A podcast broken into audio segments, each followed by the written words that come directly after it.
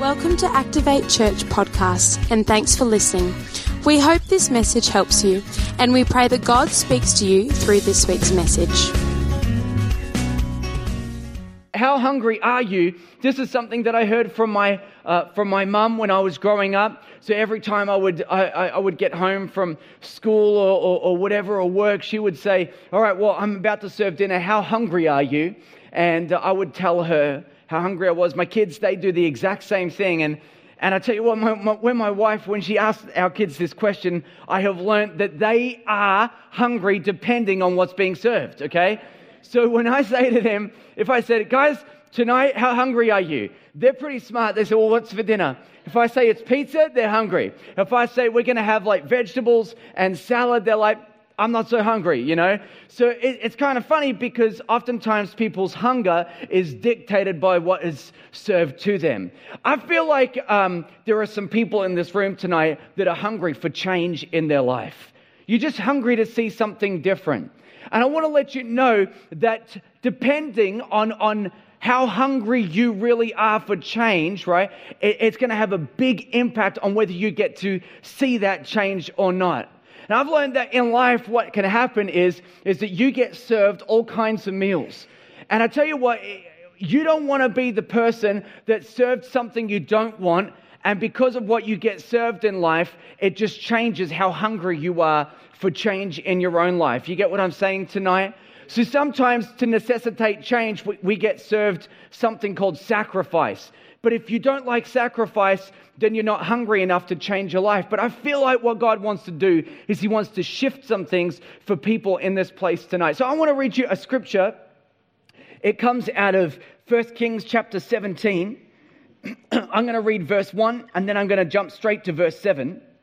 And it says this, and this is uh, from a, a prophet, a man by the name of Elijah, who was a prophet. Uh, this is somebody that hears from God and speaks on behalf of God to the nation of Israel. And he says this in verse 1 Now Elijah the Tishbite of Tishbe in Gilead said to Ahab, who was the king of Israel at the time, he said, As the Lord, the God of Israel, lives, before whom I stand, there shall be neither dew, neither dew nor rain these years, except by my word. What he was saying and prophesying and predicting was that there is about to be a drought. Jump down to verse 7. It says, And after a while, the brook dried up because there was no rain in the land. So he prophesied it, and after a while, everything that Elijah said actually unfolded and began to come to pass. Now, I, I, I, don't know how many days unfolded between the scripture that I just read to you and the scripture that I'm about to read to you, but there were many days, the Bible says. And now I'm going to read from chapter 18 and verse 41. It says, And Elijah said to Ahab, this is the king. He was still king at this time.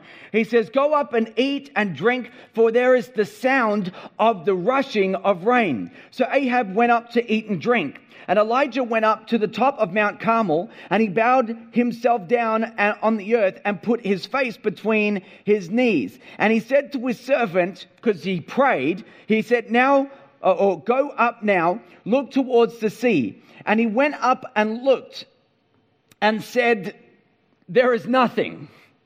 There's, there's, there's nothing. And he said, Go again. And he said that seven times. And at the seventh time, he said, Behold, a little cloud like a man's hand is rising from the sea. And he said, Go up and say to Ahab, that's the king of Israel again. He says, Go up and say to King Ahab, Prepare your chariot and go down, lest the rain stop you. And in a little while the heavens grew black with the clouds and wind, and there was great rain. And Ahab rode and went to Jezreel. And this is one of my favorite passages of scripture uh, anywhere. It says, And the hand of the Lord was on Elijah, and he gathered up his garment and ran before Ahab to the entrance of Jezreel. Just for anyone that doesn't really understand what happened there, it says that that King Ahab took off on his horse and chariot, and then the, here comes Elijah, who essentially picked up, I don't know, let's call it a man skirt. And so he picked up this, because it's pretty hard to run in that. It's gonna, you're going to trip over yourself. So he picks it up and he just starts running with it and he outruns the horse. Now that is pretty cool story, right? Because the hand of the Lord was on him. I just think that that is awesome. So so this is a story about where God brings a drought into a land, and, and Elijah says to the king Ahab, he says, It's not going to break until I speak again. Later on, he speaks again. They needed change in Israel. It didn't happen till Elijah spoke. They needed change. It didn't happen till he began to speak. You know, I've heard people talk about change. I've, I've heard lots of sermons that have this fact in their sermon, this message, and they say something like 60% of the population resists change. 60, 51% of the population resists change. I don't know where they get these stats from. I don't even think they're true. I don't think that the majority of the population resists change. Let me give you a, an example of this. If I was to take out my wallet right now and to give you $100, that would change your life. I'm changing your future. I'm changing your circumstance. Who welcome who would welcome that change for $100? See, some of you got your hands down, and I don't understand you, right? But, but for the most part, right, maybe they were right. 51% of the population resists change, right?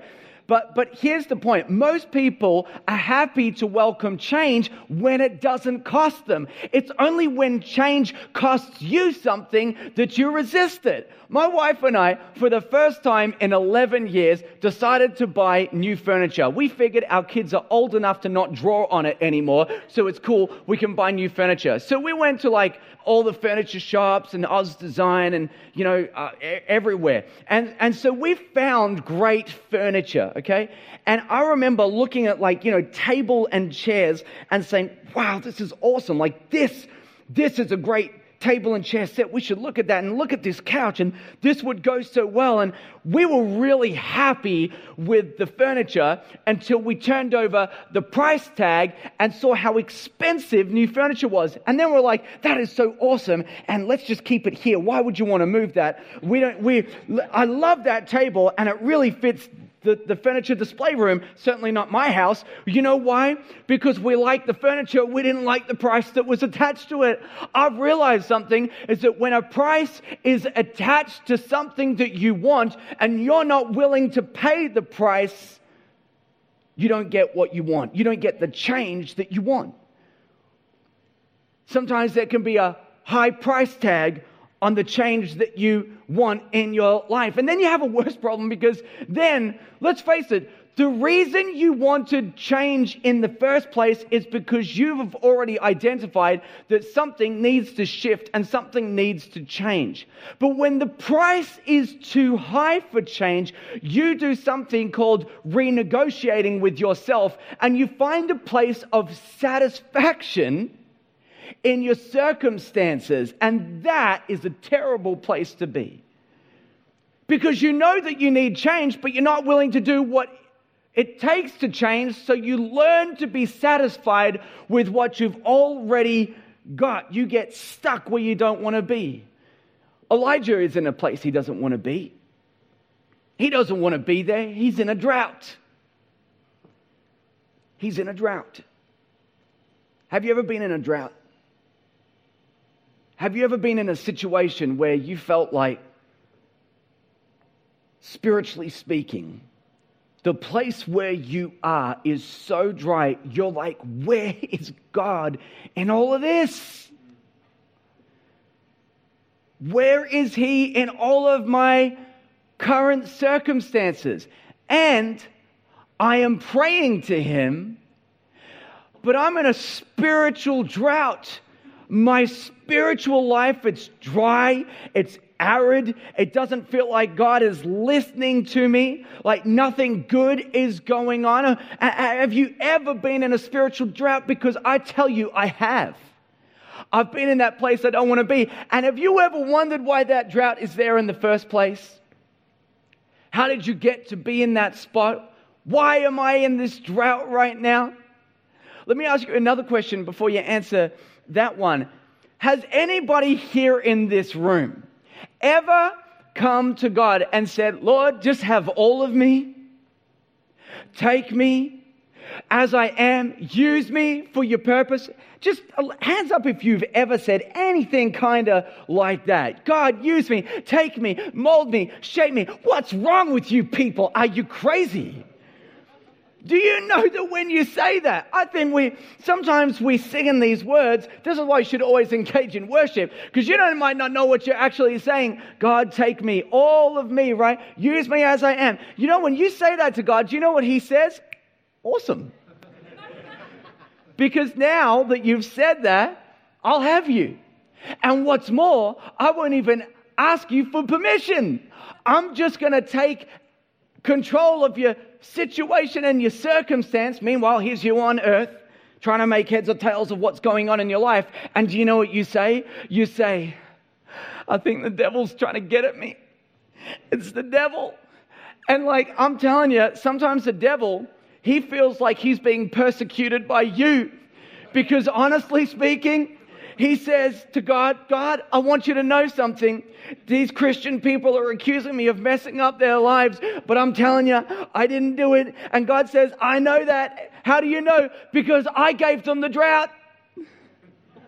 What do you mean? I put the drought in their life.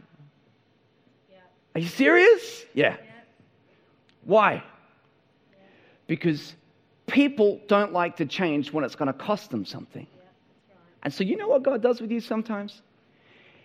He creates conditions in your life that necessitate and force you to change because He loves you too much to leave you the way that you are.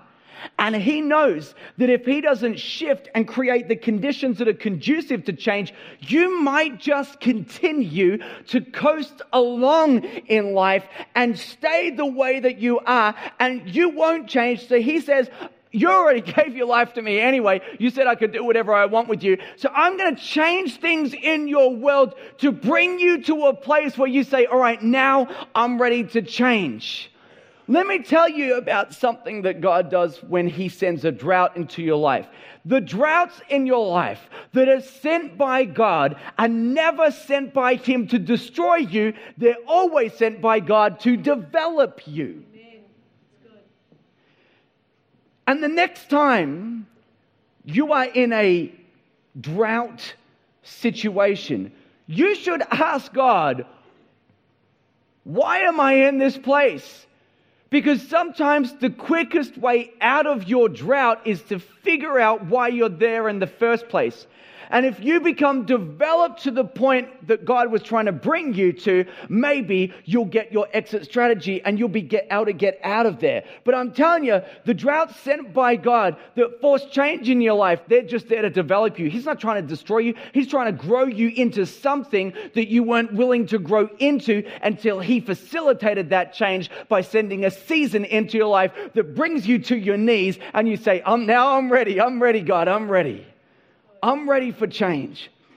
I'm ready, God, for you to do something fresh and new in my life. Droughts have purpose. Droughts have purpose. Say purpose. Droughts, they have purpose. So here is Elijah, and Israel is in a drought. And here is Elijah at the very center of all of this. Now, why is Israel in a drought? Well, I'm going to tell you a little story that happens between the two scriptures that we read tonight. See, the reason that Israel is in a drought is because the king of Israel, King Ahab, has listened to his controlling and manipulative wife, Jezebel, and she was a Sidonian, which means that she was not from Israel, and she grew up worshiping other gods. So when she got married to King Ahab, she said to him, I don't want to worship your God. Let's worship my God. What's the name of your God? Baal. Okay, now everybody, we're going to worship Baal. She got rid of all the prophets of the Lord and she said, Right, these are the prophets that are now going to intercede and we're all going to worship Baal. And so what happens is, is that Elijah comes and he says there's going to be a drought in the land which is a circumstance that will necessitate change and force Ahab to change in the future. The Bible says many days pass. And then one day, Elijah runs into King Ahab and they have this conversation. And King Ahab says to uh, Elijah, he says, Oh, now I see you, you troubler of Israel, Elijah. Why are you here? What are you doing? And Elijah says, You, you, you got to be kidding me, King Ahab. He says, You are the one that's causing trouble in Israel. Don't you get it? You see me as the person that's the problem, but the reason why all these things are going on in your life is because you're leading people astray. And he, he really says to them, you know what? Hang on, we should do something. Let's get all the prophets of Baal together. And there were other gods that they worshiped, the prophets of the Asherah. And he said, let's get 450 prophets of Baal, and let's get the 400 prophets of Asherah, and we should have somewhat of a competition. And depending on who wins this competition, right, and who, who's ever God answers, that should be the God that we worship. We should stop limping between two opinions, where one week we're worshiping God, the next week, the, the, the God of Israel, and the next week we're wor- worshiping Baal. So let's do that. So they say, fine. They have, a, they have kind of like a competition, and they go up to Mount Carmel, and they get two altars, and they put a bull on each altar, and they want God to respond. Each one, each one wants God, their God, to respond to the altar. So the prophets of Baal go first. And so they are there and they, they, put the, they put the bull on the altar and then they're like, all right, now Baal, would you answer us? And they're, they're, they're praying and they're, they're asking him to, to come and to do something and, and accept their offering and their sacrifice, right? Except that nothing is happening. It gets embarrassing. It gets embarrassing for a couple of reasons. One of them is because Elijah starts making fun of them. He says, where is your God? Why hasn't he answered you? Maybe he's busy. And then he says, maybe he's relieving himself. In other words, maybe your God is on the toilet and he's a little bit indisposed right now, which is why he's unavailable to come and accept your offering. He's making fun of them. And they start trying to get his attention. They're cutting themselves and bleeding all over the place. And they're saying, Come on, listen to us. We're so desperate for you, but nothing happens. Then Elijah says, All right, my turn, my turn. So he says, Here's what we're going to do. We're going to take the bull, we're going to put it on the altar. And then I want you to take some water and we're going to pour all the water on the altar so that the timber is drenched, so that the whole situation is drenched, everything's wet. The, the, they dug a trench around the offering and, and the water began to fill up the trench. In other words, it's absolutely soaking wet. He prays to God and fire comes from heaven and consumes that offering, uh, dries up all of the water, and it becomes very obvious to everyone at that point that the God of Israel is truly the God that they should worship. So, what they do is they say, right, we'll seize those 450 prophets of Baal and we're going to kill all of them because they're leading us astray. So, that's what they do. They kill 450 prophets of Baal. Now, the thing is, is that God could have left them there in that situation and that circumstance. He could have let them keep worshiping Baal, but He loves them too much to leave them the way that they are. So He can, He, he creates this situation so that He can answer their prayers so they know who God really is. So here is Elijah. And he kills the 450 prophets of Baal. I mean, that's tiring. He's, he's, he's tired. And then he turns to King Ahab and he says, Now go and eat and drink. You remember that when we read that? He says, Now go up and eat and drink. And when he said that, he wasn't saying, You must be tired after this, this whole day. This has been very emotionally taxing on you, King Ahab. Just go and have an afternoon snack and refresh yourself, you know? He's not saying that. When he says you should eat and drink, he's saying, I want you to enter back into a covenant with the God of Israel. That's what you need to be doing. And so King Ahab, in response to everything that he's seen and everything that he's heard, he says, All right, so he goes and done it, does it. And then Elijah prophesies and he says, There's going to be rain. And he knows it because he heard it. He heard it. You remember when he said that? He said, I hear the sound of the rushing of rain. He can't see it, but he can hear it. Sometimes you can't see it, but you know you heard it. Sometimes God will make you a promise and you know what you heard, but you don't see it in front of you yet. That's a tough place to be. Elijah heard it, he can't see it, but he believes it. We call that faith. And he starts to act accordingly. Sometimes all you can see is the drought. That's where Elijah is. He heard rain, he sees drought. Have you ever been confronted by your circumstances that are completely contradictory to what you heard God say He was going to do in your life? If you're here and God made you a promise, I, am thinking there are people I know that are in tough situations with their, with their marriage. And they know that God said, I'm going to restore everything, I'm going to rebuild it, I'm going to do that. But then they wake up in the morning and they're confronted by an argument with their spouse. They heard it, but they can't see it. Sometimes it might be a work situation, a relational dispute. You heard God say He was going to do something, but it didn't happen. Some people might be saying, uh, uh, We're trying to fall pregnant, we want to have a child. God said, I will give you a child, but it's not happening yet. Sometimes we hear things and all we can actually see is the drought. Here's my point don't let your current situation begin to dictate to you what God is able to do. If you're in the middle of a drought, maybe right now you're in the middle of a drought, don't let the drought convince you that God is not able. You know what your drought is right now? Your drought is whatever needs to be changed in your life, but has been there so long that you're not even sure that God is even able to shift it anymore.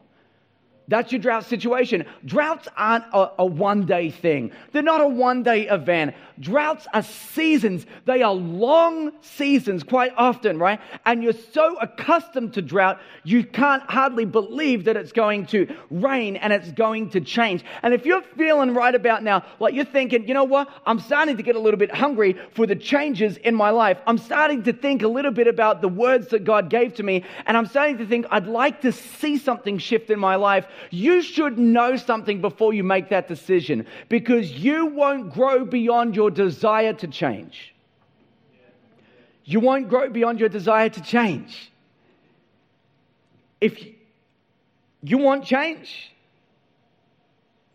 but you don't desire it enough to do what you need to do to facilitate the change, it's never going to happen. You, understand what I'm saying? We are 75 days away from summer. Just a little FYI for people. 75 days. It's a good time to start thinking about getting fit.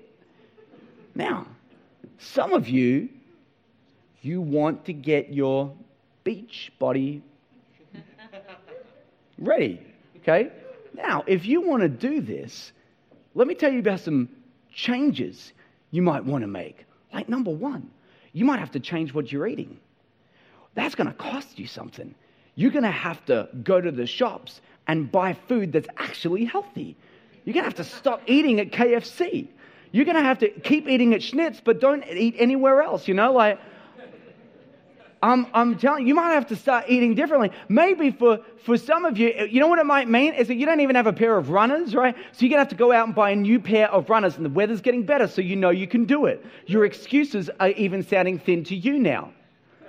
You might actually need to buy a gym membership, right? And, and it's going to cost you money to get that gym membership. But wait till the sacrifice really starts. I'm talking to young adults, so I know I'm preaching good here, right? You ready for this? You're going to have to wake up really, really early in the morning to get to the gym before you get to work, okay? So this is the thing. I know everyone's like, no, that's horrible. You see, change is going to cost you something. But if you're unwilling to pay for some of those changes, if the price of waking up early is too high, if the price of a gym membership is too high, if the price of eating healthy is too high, if the price of convenience, aka Macca's, is too, is, too, is too easy to do that, then guess what? You might actually want change, but you're going to be among the people that don't get to see it. Do you know what I think about all of this? I think that the enemy to change is satisfaction. And when you realize the price for change is too high, you renegotiate till you find a place of satisfaction. Here's what that looks like. You're like, I think this is fine anyway. I don't care. I'm just happy the way I'm happy the way that I am, right? Now, if you are, that's fine. But if you wanted change and you know you're not doing it because the price is too high, that's another situation altogether. I'll tell you why this is so important. If you want change, you need to pay the price for change. And price is the great separator of people who see change and people who don't see change. So here is Elijah. He knows what he heard, but he knows he can't see it. And now Elijah faces what so many people face. He faces what you may have encountered, particularly if you've been a Christian for a little while. He now faces the gap between what he heard and what he saw. The gap between what he heard and what he saw. And the only thing that's going to bridge the gap between what he heard and what he saw is a miracle. You know how I know it's a miracle that necessitates it? Because if you were able to change the things that needed to be changed, if you were able to do it, you would have done it already. You need a miracle. I know people need miracles here because last Sunday night this place was full of them. They came and said, I need to see something changed in my life. You need God to do what you can't. Do you know what I've discovered? When you want God to begin to move in your life, the price that you pay, it's not money, it's prayer. Because prayer moves God and God moves the drought. You understand what I'm saying? When it comes to your prayer life, don't, don't have a prayer life that somewhat resembles a fire emergency button. I feel like some people, that's, that's what their prayer life can be like. Before they develop a very good prayer life, they will wait till the whole thing is burning down around them, and now prayer becomes very important. What is it that brings you to your knees? Is it the fact that you want a good relationship with God? Or do you wait till something goes so drastically wrong that you really kind of have no choice but to pray? Because one of them facilitates change and the other one kind of doesn't. You want to see God begin to shift and move things in your life, you got to pray. I have a theory about prayer. I have a theory about people. This is how it works. People, this may have been you. If you've ever asked God for something, and you know He said that He was going to do it, and He hasn't yet done it, you can develop the belief that he's not going to. It's very easy to do. You develop the belief, maybe sometimes, that he is unable to do what you thought now you heard him say. Everyone has a belief about God. Sometimes those beliefs are informed, sometimes those beliefs are not informed. Do you know what we call that? We call it theology. Everyone has an idea about the way that God works. And if you have begun to develop this idea that just because you haven't seen what God wants to do or what God said He would do, that He's unable to do it, then you may just have an uninformed theology. And I want you to consider what happened to Elijah. I, w- I want you to watch something now. Watch this. Elijah prays to God and he says, let there be fire from heaven. And fire comes down and consumes the sacrifice and the, and the offering. How many of you would say that that's pretty miraculous? How many of you say that's miraculous for fire to fall from heaven, consume the altar? Miraculous, right? Fire, miraculous. Rain, Not miraculous. We live in Melbourne, we see it all the time. Not a miracle, not a miracle. Maybe in a drought, a little harder to believe, but not a miracle, right? So he gets to see fire from heaven, and then he says, God, let it rain. And there's no rain. Maybe he thought he was just in a bad position. So he says to the servant, Hey, go up and have a look and just check because the rain might be starting over there and I can't see very There's a big rock in the way. So could you please go up and check and tell me what you see? Servant comes back and he says, There's no rain. He says, Well, you need to get your eyes checked because surely there's rain. I mean, we just saw fire from heaven. So surely when I ask God for rain, there's going to be rain. And he says, oh, Look, I just checked and there's no rain. He's like, Okay. It's a little unusual, but all right. So he prays again. He says, God, send rain. Servant goes, checks, comes back, no rain. He says, That's weird. God, send rain. Servant goes and checks, comes back, no rain.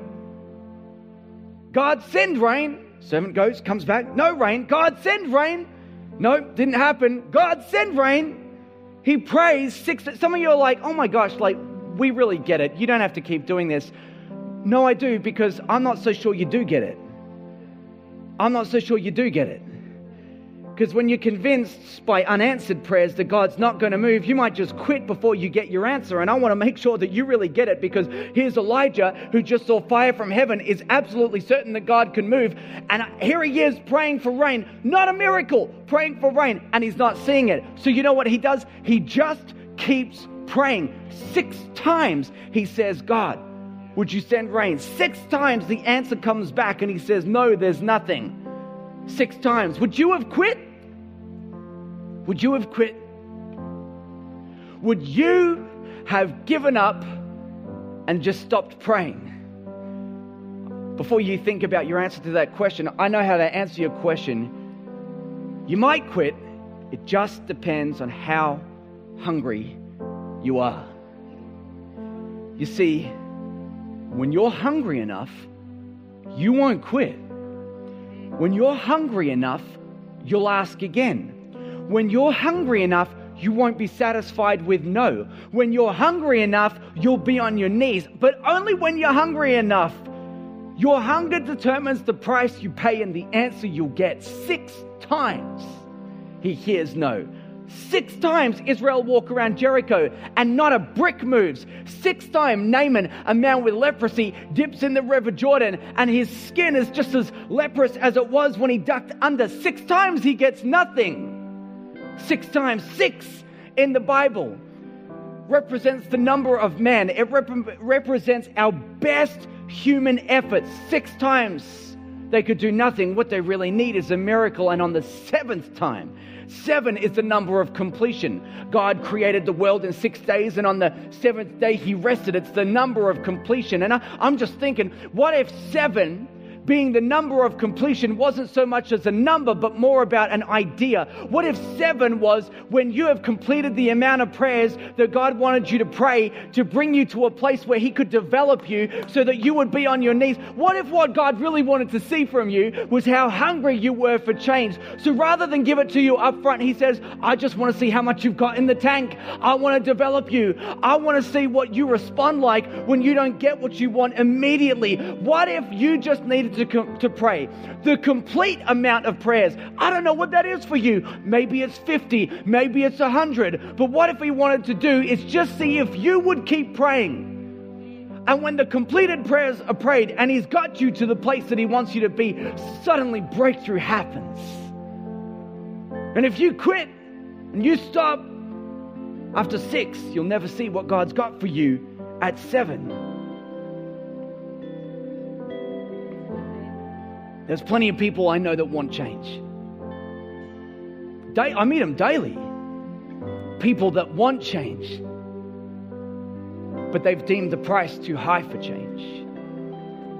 They're not willing to necessarily do what it takes to see the change be facilitated. When I say do what it takes, you know what I, you know what I'm pointing at here. I'm not talking about what you have to do. I think we've established that most of the time we need change, we need a miracle What I'm talking about is getting on your knees and finding your place before God and saying, God, I'm not going to quit. I'm not waiting until there's a fire before I get serious about my prayer life. God, I'm here for you. I just want to listen to what you have to say. I know you I know that you hear me. I know you hear every word. I know you're aware of my current drought situation. But I just want to let you know that despite what I see, I refuse to be convinced by the drought around me. I still contend for your goodness. I still contend for the things that I know you're able to do. I refuse to accept that you can't do this. I know that you're greater than any problem or situation I have. And I refuse to move from this spot until I see breakthrough in my life. Maybe what God wants from you is to see see you be developed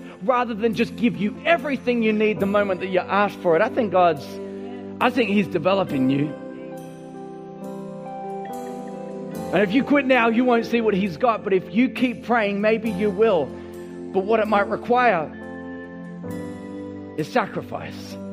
Your sacrifice of time in the morning, getting up every morning and praying for the same thing over and over, but not quitting and not giving up. I, have learned that sacrifice is often the path to change. Just ask Jesus Christ.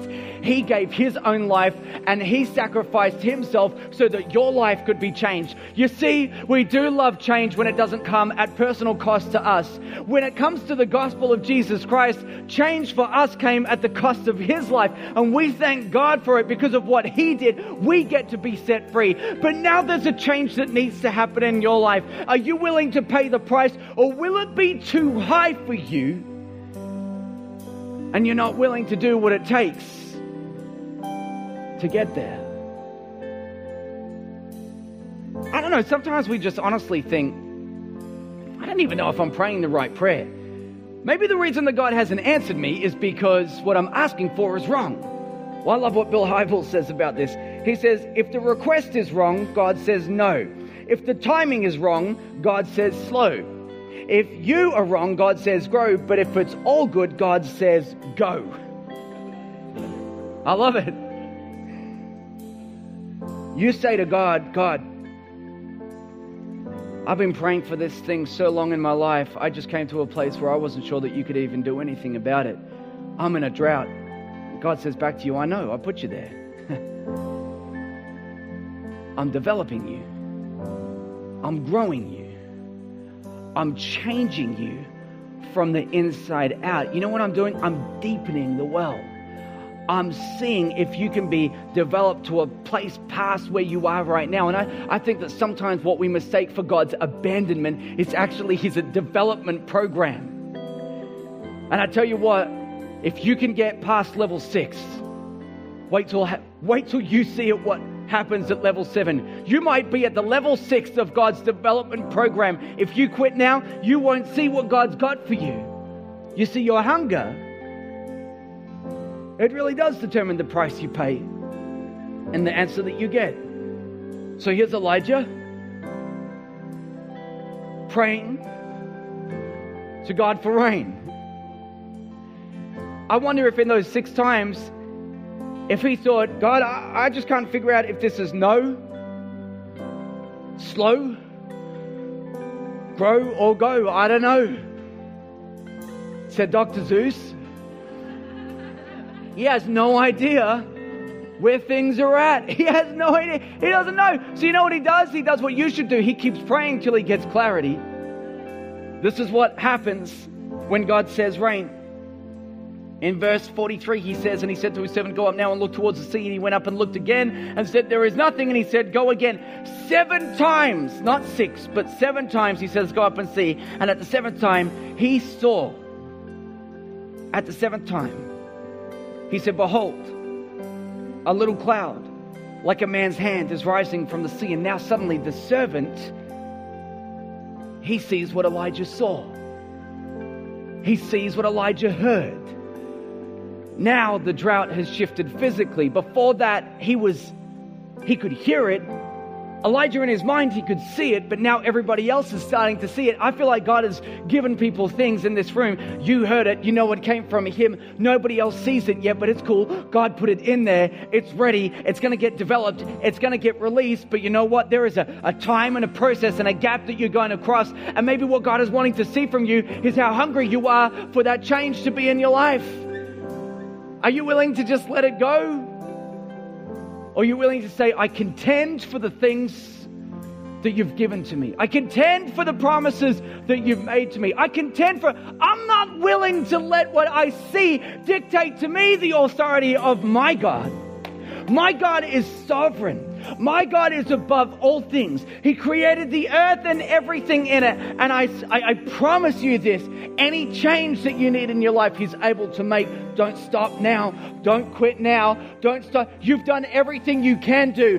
Great. Now you know when you get answered, it's Him. It's Him. It's Him. You need Him. You need Him to break through. So don't quit now.